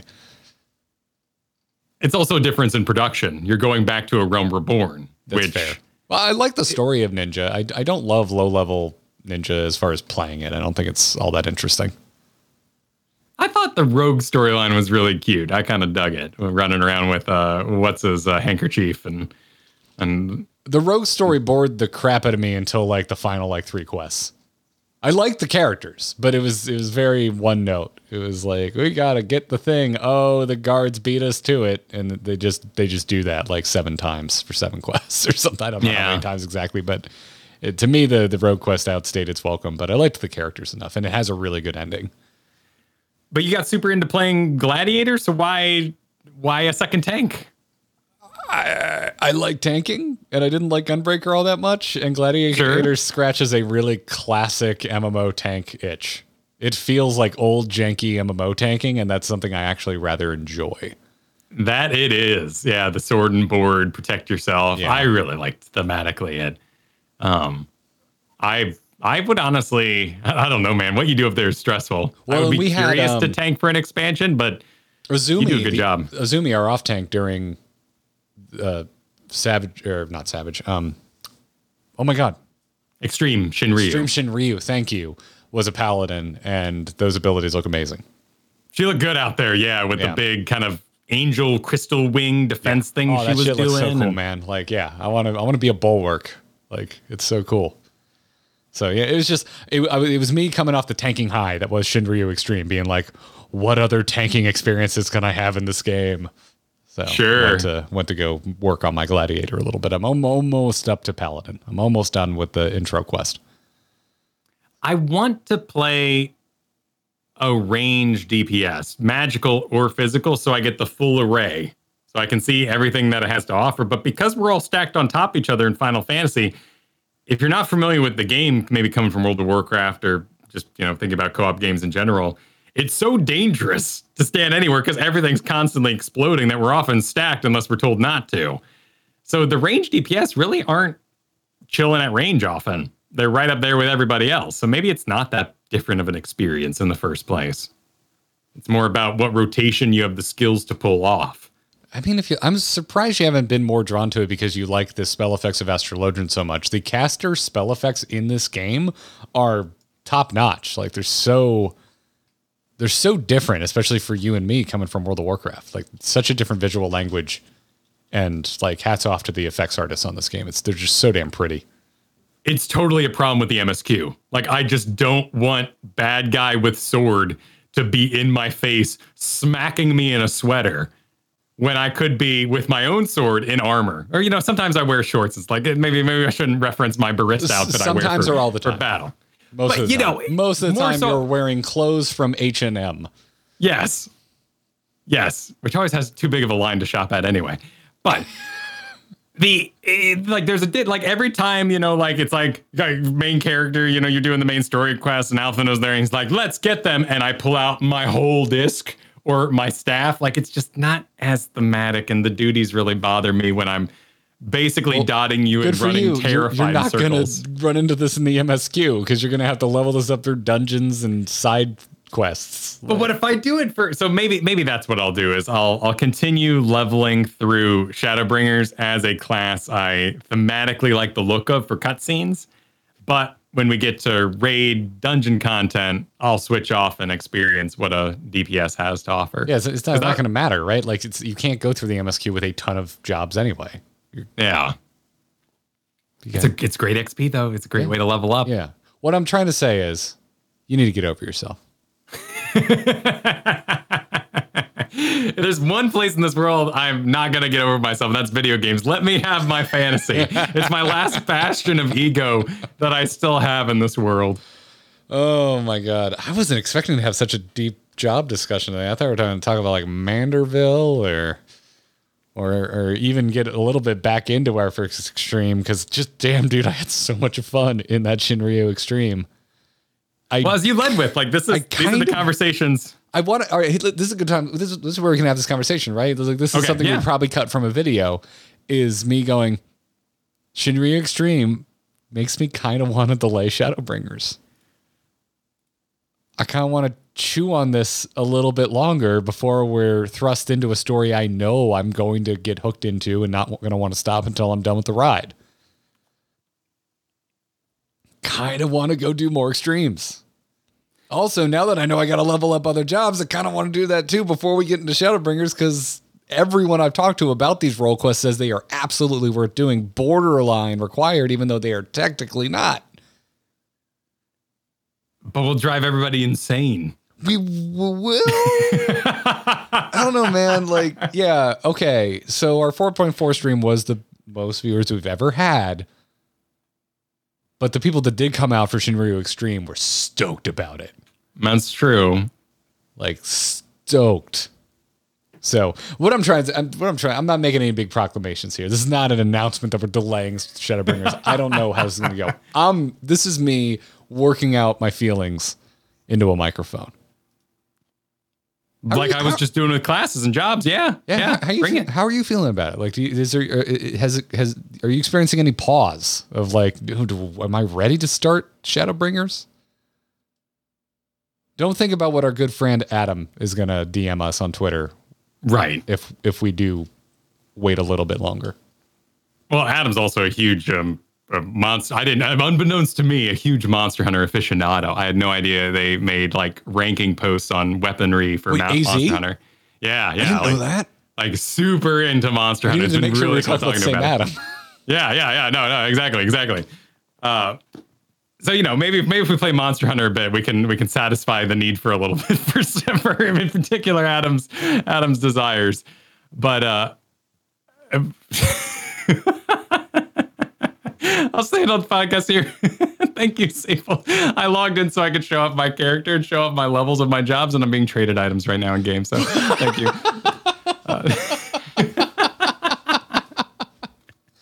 Oh, I feel left out. I could log in, but I want to keep an eye on all the recording stuff. So I'm gonna. But no, it's nothing we can't mid-eye level back in time for. My sort of open plan here is I think we continue the story, but we keep Thursday like a raid night because I'm just really enjoying the co-op nature of the game and getting to explore that things. My only distaste of that, using a strong word, but I think it's warranted, I don't want to get accustomed to buttons that don't exist if we were to go back in time.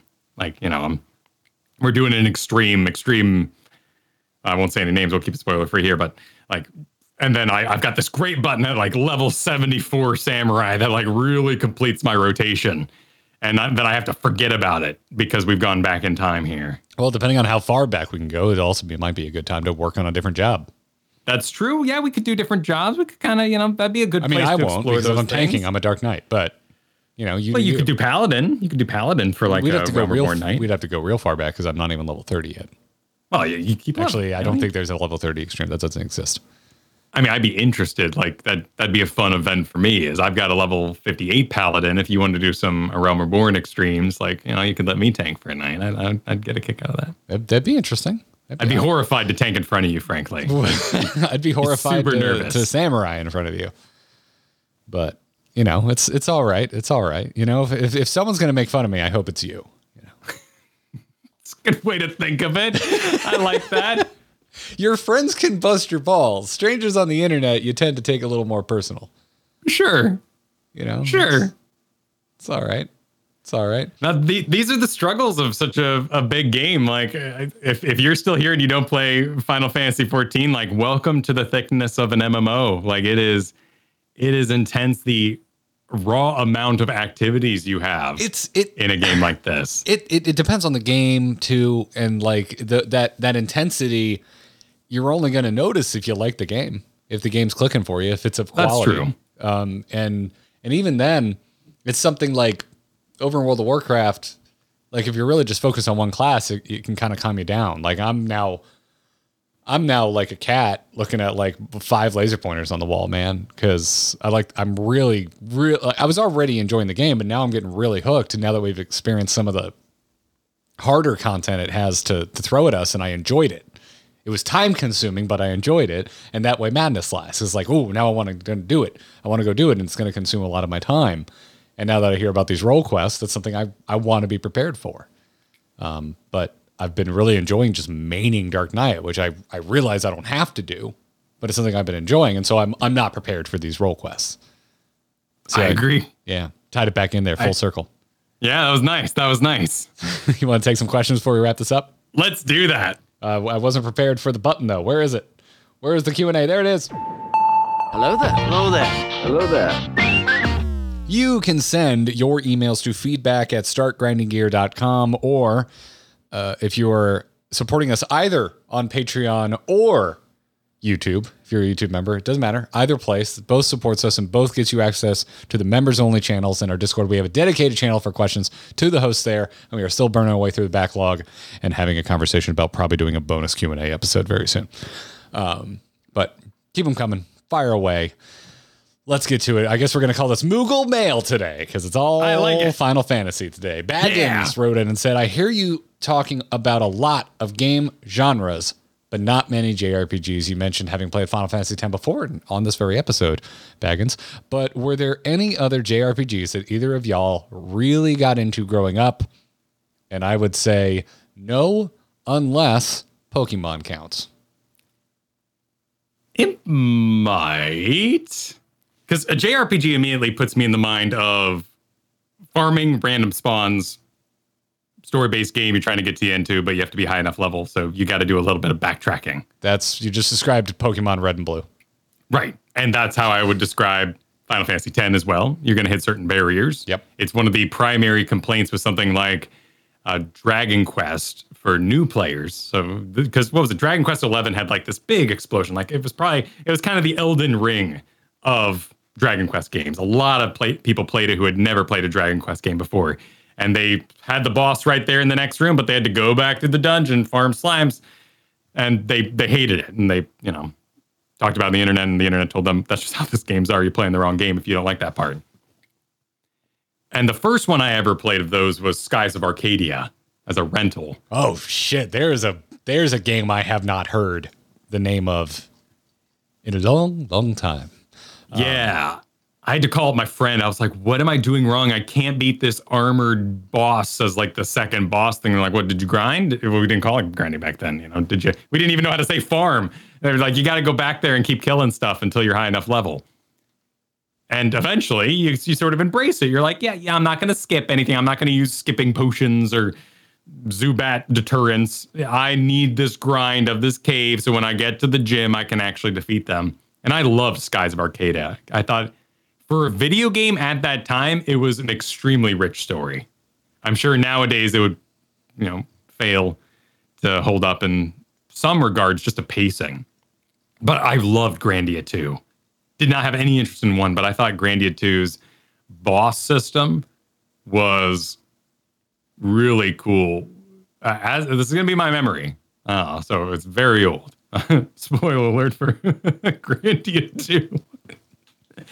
But there was like a god who got divided into pieces, and all the bosses you fought, the majority of bosses you fought, I should say, were pieces of him. So you fought like the lungs of Grandia, the teeth of Grandia, the tongue of Grandia, the mouth of Grandia.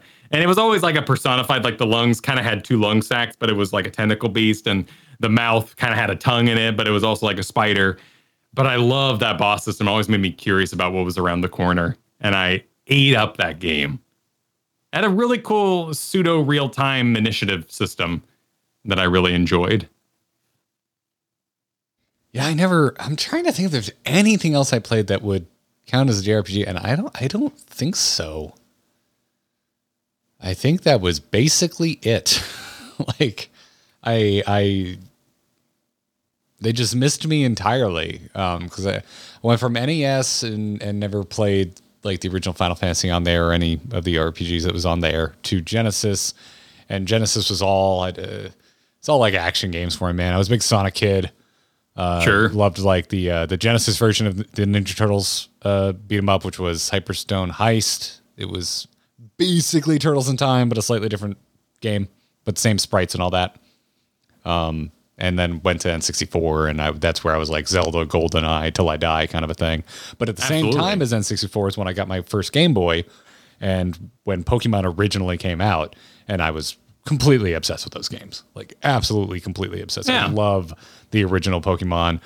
Pokemon Red is probably that might be up there for game I have beat the most times. Like, I just loved it, but I didn't like turn-based combat it always kind of bugged me. It didn't click for me. And this was before I understand like the genre of like a turn-based RPG. I didn't have a head for that. And so Pokemon like sneakily got me into it because I was just so into the property. Right. And it was this thing that just like swept over my game playing friends at school. And we all just got into it together. And this big, my first real true communal game experience was happening like simultaneously. It was Pokemon and it was Ocarina of Time. And it's like all we wanted to talk about at lunch every day. So that was that. And then when I finally got a PS2, I think it came with Final Fantasy X. And then I was like a little more receptive to it. I was like, oh, hey, I know this from Pokemon. It's like a Pokemon game. It was insanely beautiful at the time. I got that in a Spy Hunter were the two first games I got with my PS2, and I remember playing both of them, thinking to myself, games will never look better than this. Nope. You remember the Toy Story game? I think that was on N64. I didn't. I had the Toy Story game for Genesis, which was a side scroller. That one was pixel based, right? It was pixel based, but they had shading to try and make it look 3D, kind of like the rotoscoping they did for Mortal Kombat sprites. Sure. Yeah, it looks like ass now. If you go back and look up that Toy Story Genesis game, it looks terrible. It does not hold up well.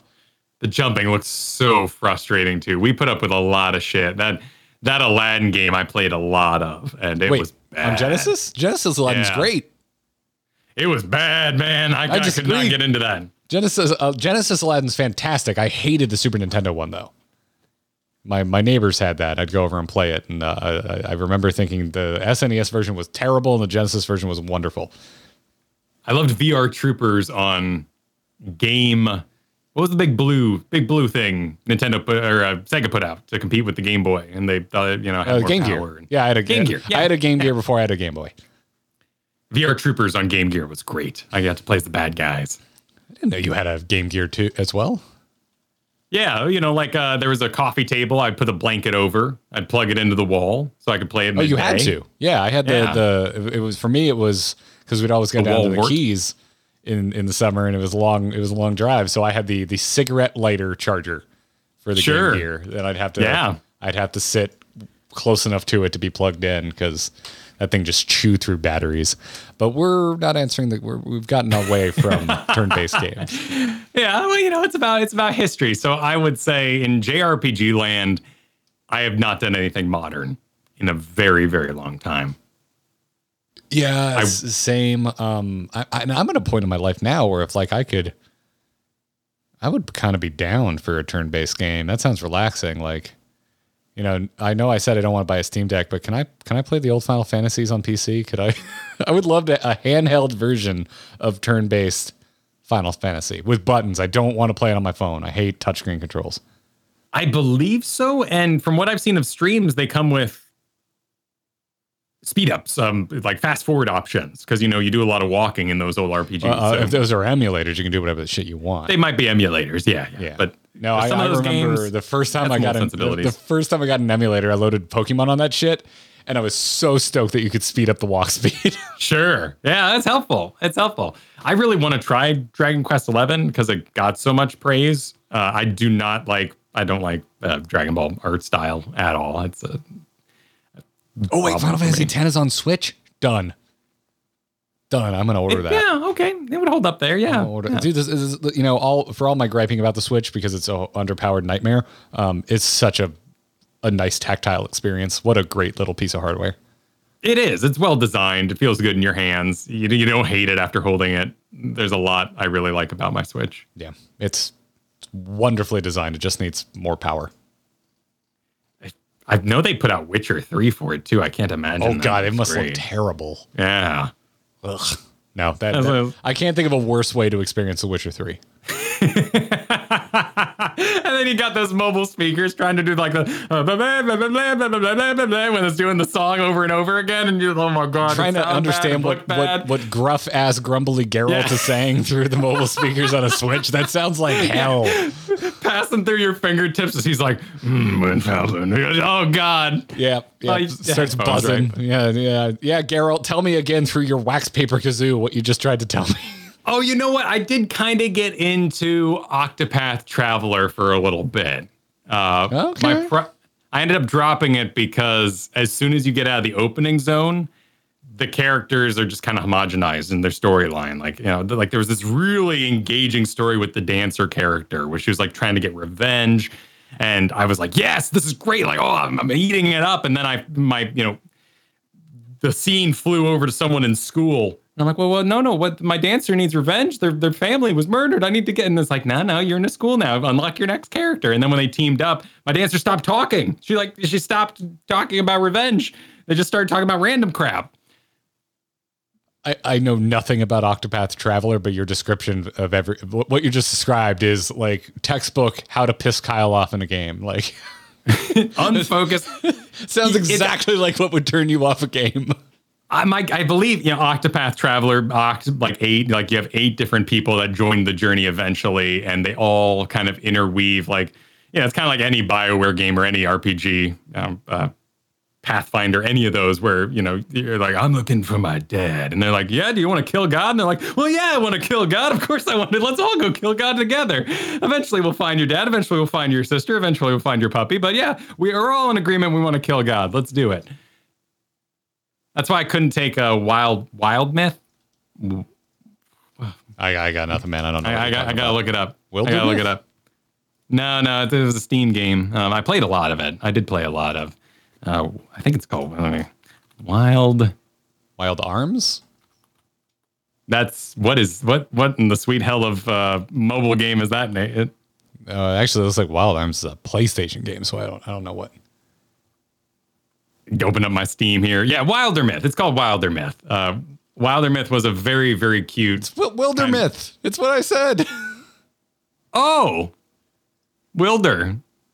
Yeah, I guess you could say Wildermyth. Yeah, I said Wilder. I only ever read it. It's not voice. I mean, maybe acted, I could be wrong. I don't know. Art is subjective. I don't mean to be rude. I couldn't stand how this game looked. You mentioned it, and you're like, "Oh, I'm really enjoying it." And I went and looked it up on Steam, and I'm like, "I hate everything about this. I'm out." I'm not playing this. It looks that way because you can get like tentacle arms, and your left leg can be replaced with like a raccoon and stuff. Like it's the way you unlock things is very visual, and like every time you get a piece of armor, there's armor on you. It's an indie game, I think they found a standard of art that worked for them. Yeah, I'm trying to figure out a way to, because it's like it's a strong style, and they execute on it well. I don't like it. Like, it's not for me. I'm really not about this pop-up book thing that we can't get away from. It's the reason I'm not playing Cult of the Lamb. Like, I don't like how it looks. I don't like that pop-up book style. It really turns me off.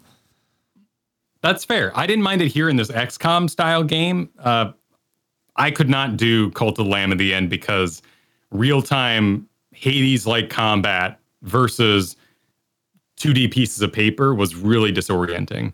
Oh, I didn't realize it even had that. I thought it was more of a city builder. Sort of. So it's like a Zelda. It's like a fast-paced, dashy Zelda kind of game, which is what a lot of games became, whether that's like Hyper Light Drifter or Hades or any of those kind of games. And on the background, your roguelite activity and how you level up your character, invest in your character, is running your little town. Okay. Granted, you spend a lot of time like getting the vegetables and cleaning the poop and like getting the cultists all worked out. But a lot of people like that back and forth. I mean, it works for XCOM, right? Like I love the base management. Then you go on a mission. They're 2 very, very different games. Mm. My main complaint with Wildermyth. Well, I'm thinking of brawlers, like arcade beat 'em ups, like your Ninja Turtles, or back in the golden age of Xbox Arcade, Castle Crashers. Did you ever play that? Sure. Because that's a 2D based game where it never bothered me, but it's different from like a Hades or a, you know, where you have like full X, Y, and diagonal movement. I agree. I digress. Sam, you wrote in. We want to see Yami's. Yeah, but we can move on. Yeah, let's move on. We're off the beaten path. Let's do it. Sammy wants to know what the most surprising thing the Final Fantasy 14 community has done so far. What we think the most surprising thing is. There's a lot of like emotion tied to this exact answer. I think that's what Sam's asking. Yeah. You know, like, I mean, just being so welcoming and supportive. You know, there are those who want you to be more optimized or would like to see maybe higher caliber play. And like that's any game you play publicly. But there has been so much patience and acceptance for the level we are currently playing with the skills we currently play with as a streamer, someone coming from competitive game streaming, from Heroes of the Storm and even StarCraft, like that understanding of, well, yeah, they'll get better with time. Just let them enjoy the game is something I've never seen. And certainly I never saw with like the Dark Souls streaming community. That is brutal. You cannot mess up. Do not play Dark Souls on stream unless you're playing with like two bananas and a fish already. Like you just don't. You need to be able to stream yourself playing one-handed. You need to play with a DDR pad before you even think of like entertaining that crowd. They are brutal. They will hate your learning curve. But as the one streaming my gameplay, that one speaks out to me in general. I can say like just the acceptance and welcomingness of the community was unparalleled to anything I've experienced in video gaming. Yeah, same. There's a lot of different things that enter my mind. I still think back to that first impromptu in-game meetup that we didn't plan. I think we had just finished running the Tonberry dungeon, which I always get mixed up. There's two dungeons that I always mix them up. One's the Tonberry and one's just the creepy old temple. But we exited. We just finished the dungeon and we were just kind of idling, talking with chat, and like over the course of a couple minutes, like freaking, I don't know, like 60 people showed up and everyone was like showing off their mounts and shit. And this is all the way back. When did we start streaming? We didn't stream until after I finished Realm Reborn, right? We were doing a dungeon day. We were, I think it was even cameraless, because we were just like, let's just fire it up. Like we got the channel was going. It cameraless? I can go check here. I can go check. Our first stream ever was cameraless. Oh, that's right, because we just fired it up as a test. Yeah, we just wanted to see if live stream worked on YouTube. People watching. Yeah, which is like, you don't understand. Like if you only know us from Final Fantasy 14, when we would stream on Twitch for Heroes of the Storm, 40 people was a really good day. So when we were working on YouTube as our side project, putting up just the videos for Final Fantasy 14, and everyone was like, stream! For the love of God, stream your game! And we're like, we will eventually. We're just kind of working with, like, and when we finally started streaming, and like, that many freaking people showed up. Also, we tried streaming on YouTube for the first time. Like, we were just like, holy freaking shit! Why didn't we start doing this earlier? It's just it really was like flipping a switch. Like, I've never... like Final Fantasy 14 or not, like just in our years of doing content, we've never experienced anything like this. Like the ravenous, like, hell yeah, from everybody who was ready to watch the stream just by virtue of watching like the few Final Fantasy 14 videos we'd been putting out. So that was surprising. The first impromptu in-game meetup was surprising. Because I don't watch other Final Fantasy 14 streamers, when we got to Stormblood, and everyone greeted us at the gates of the first camp you go to in, before you get to, like, what's the hub zone in El Amigo called? Before you get there. Rauger's Reach. Before you get to Rauger's Reach. Yeah. But the first, like, forward base you go to when you first get to Stormblood. I now understand that that's what a lot of people do for a lot of streamers when they first go through the MSQ. But I didn't know that. And that like, I started getting misty-eyed. Like, that kind of... That broke me a little bit. So there's been moments along the way where I've been really surprised. And very recently, Shinryu Extreme. I can't believe we had almost 800 people watching all night. And people come and go. And at the end, you see like how many people stopped by. But like concurrence, which is everyone watching at the same time, we had almost 800 people watching basically all night. And we were just wiping for 5 hours. That to me is probably the single biggest one, because it's now with this understanding of like all like the meta nature of playing through Final Fantasy 14, because there's this fear of getting to the end of the MSQ, because everyone will inform you that views drop once you do. But the fact that we had that many people watching us just do hard content that had jack all to do with the MSQ, that blew my mind. Like that was cool as shit. On top of the fact that I was also just loving every minute of us horribly dying to this giant dragon. So there's been the community has consistently surprised me in good ways. Is my answer to that question.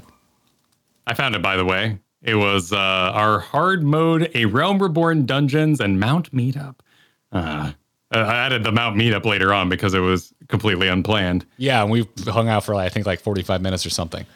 I think I mentioned this on stream, but I'll mention it here in podcast, too. Someone I have not seen or talked to since my bachelor's graduation from college. 2009 is when I graduated college. Found me in game during that. Came out, was like, oh, hey, Garrett, YouTube suggested your video to me and my partner. And I was like, holy crap, how you been? Like, hadn't talked to this person in years. And YouTube suggested our video to them. Like, that was another big surprising moment. So I'm gonna show my door. My dogs are going nuts. I'll be right back. Come on back here for y'all. I'm showing that Mount Meetup from so long ago where I got my chair. Oh, my God. Like, I liked my Elzen when I made them. You know, I thought they were pretty stylish, but I was given this chair that day, and the sit in this chair is just so flavorful. What's going on? That's I found the footage, so I'm just showing us hanging out in our chairs here as it developed. Was it Sin who gave me the chair too? Yeah, I believe so. I'm just showing some footage of the Mount Meetup here.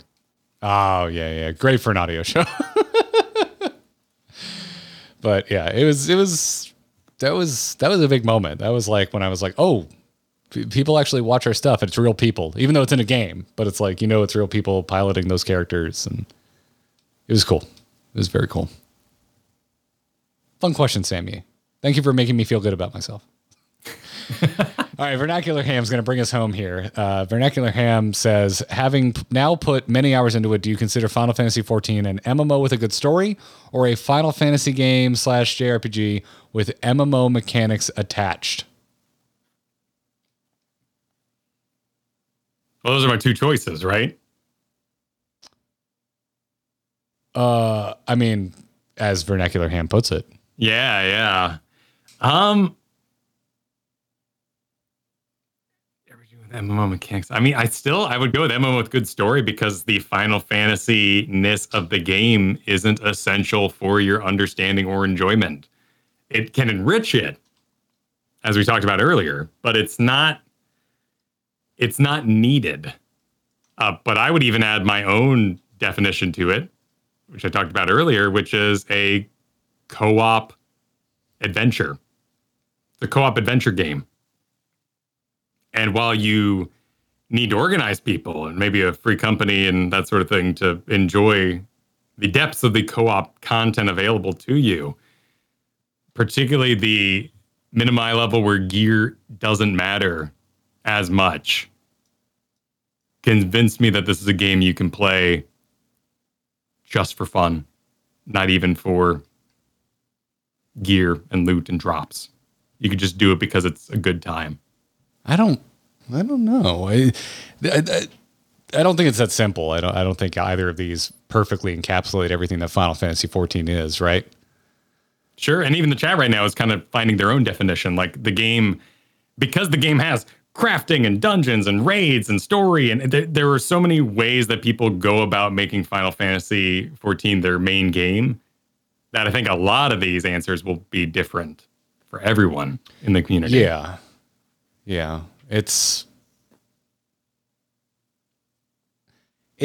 because, I don't know, the MSQ looms large over the game. So in that way, I would say maybe it's an RPG first and an MMO second. But I don't feel as strongly about that, again, after doing my first Extreme. Because it's like, that's the most MMO-ass, MMO boss fight I've ever played. It's cranked up to 11. There is hardcore MMO content in this game. It's just not required to quote unquote see credits, like to beat the game, right? Depending on your definition of beating. But there's so much top tier classical MMO content to be engaged with in this game if you want it to. Like if you want to go seek that out. So that's kind of where I'm at. Like it's both. And I think that's why it's so damn good. It's a really good RPG and it's a really good MMO. and you can kind of dive into either if you want. You got to engage with the RPG if you want to get to end game and get to all the MMO stuff, right? Sure. But you can also just go play the RPG side of things, see the story, see credits, be content at the end if that's what you want to do.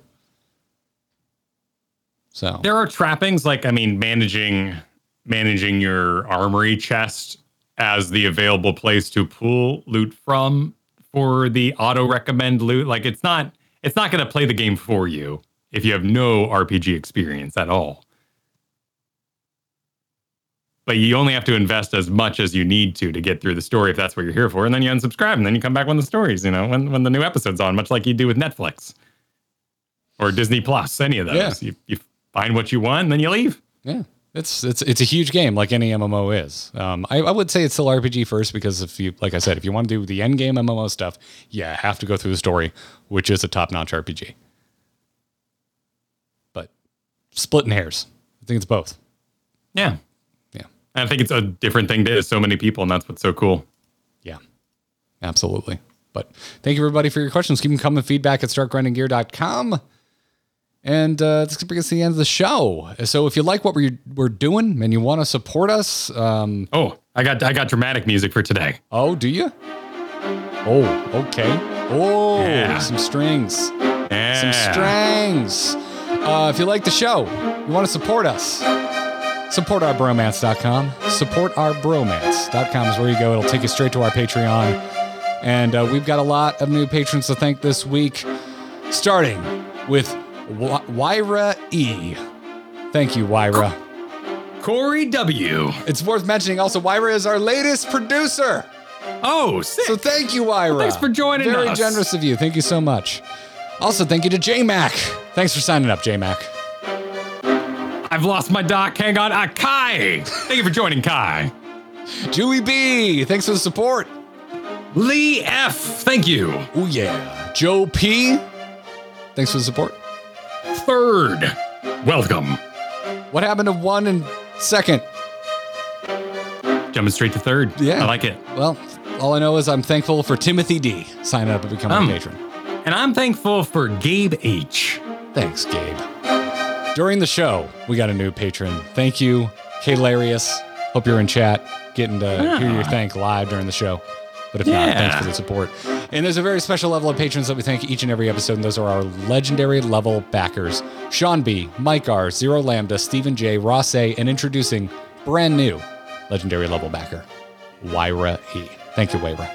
And thank you to all of our patrons. Really appreciate it. It'll get you access to... our members-only Discord channels, and when we start doing ads, you won't hear them. You won't hear them. I'm on Twitter at Garrett Art. Kyle's on Twitter at Kyle Ferguson. You can follow our joint account for the show and for all Grinding Gear-related news at Garrett and Kyle. Other than that, go to YouTube.com/AMoveTV, follow the main channel, and on there is linked to our 2 new channels. We have full stream VODs and a new clips channel. So... go get it all at youtube.com/AMoveTV. That's going to do it for this episode of the Grinding Gear Podcast. Until next time, GG. Take care.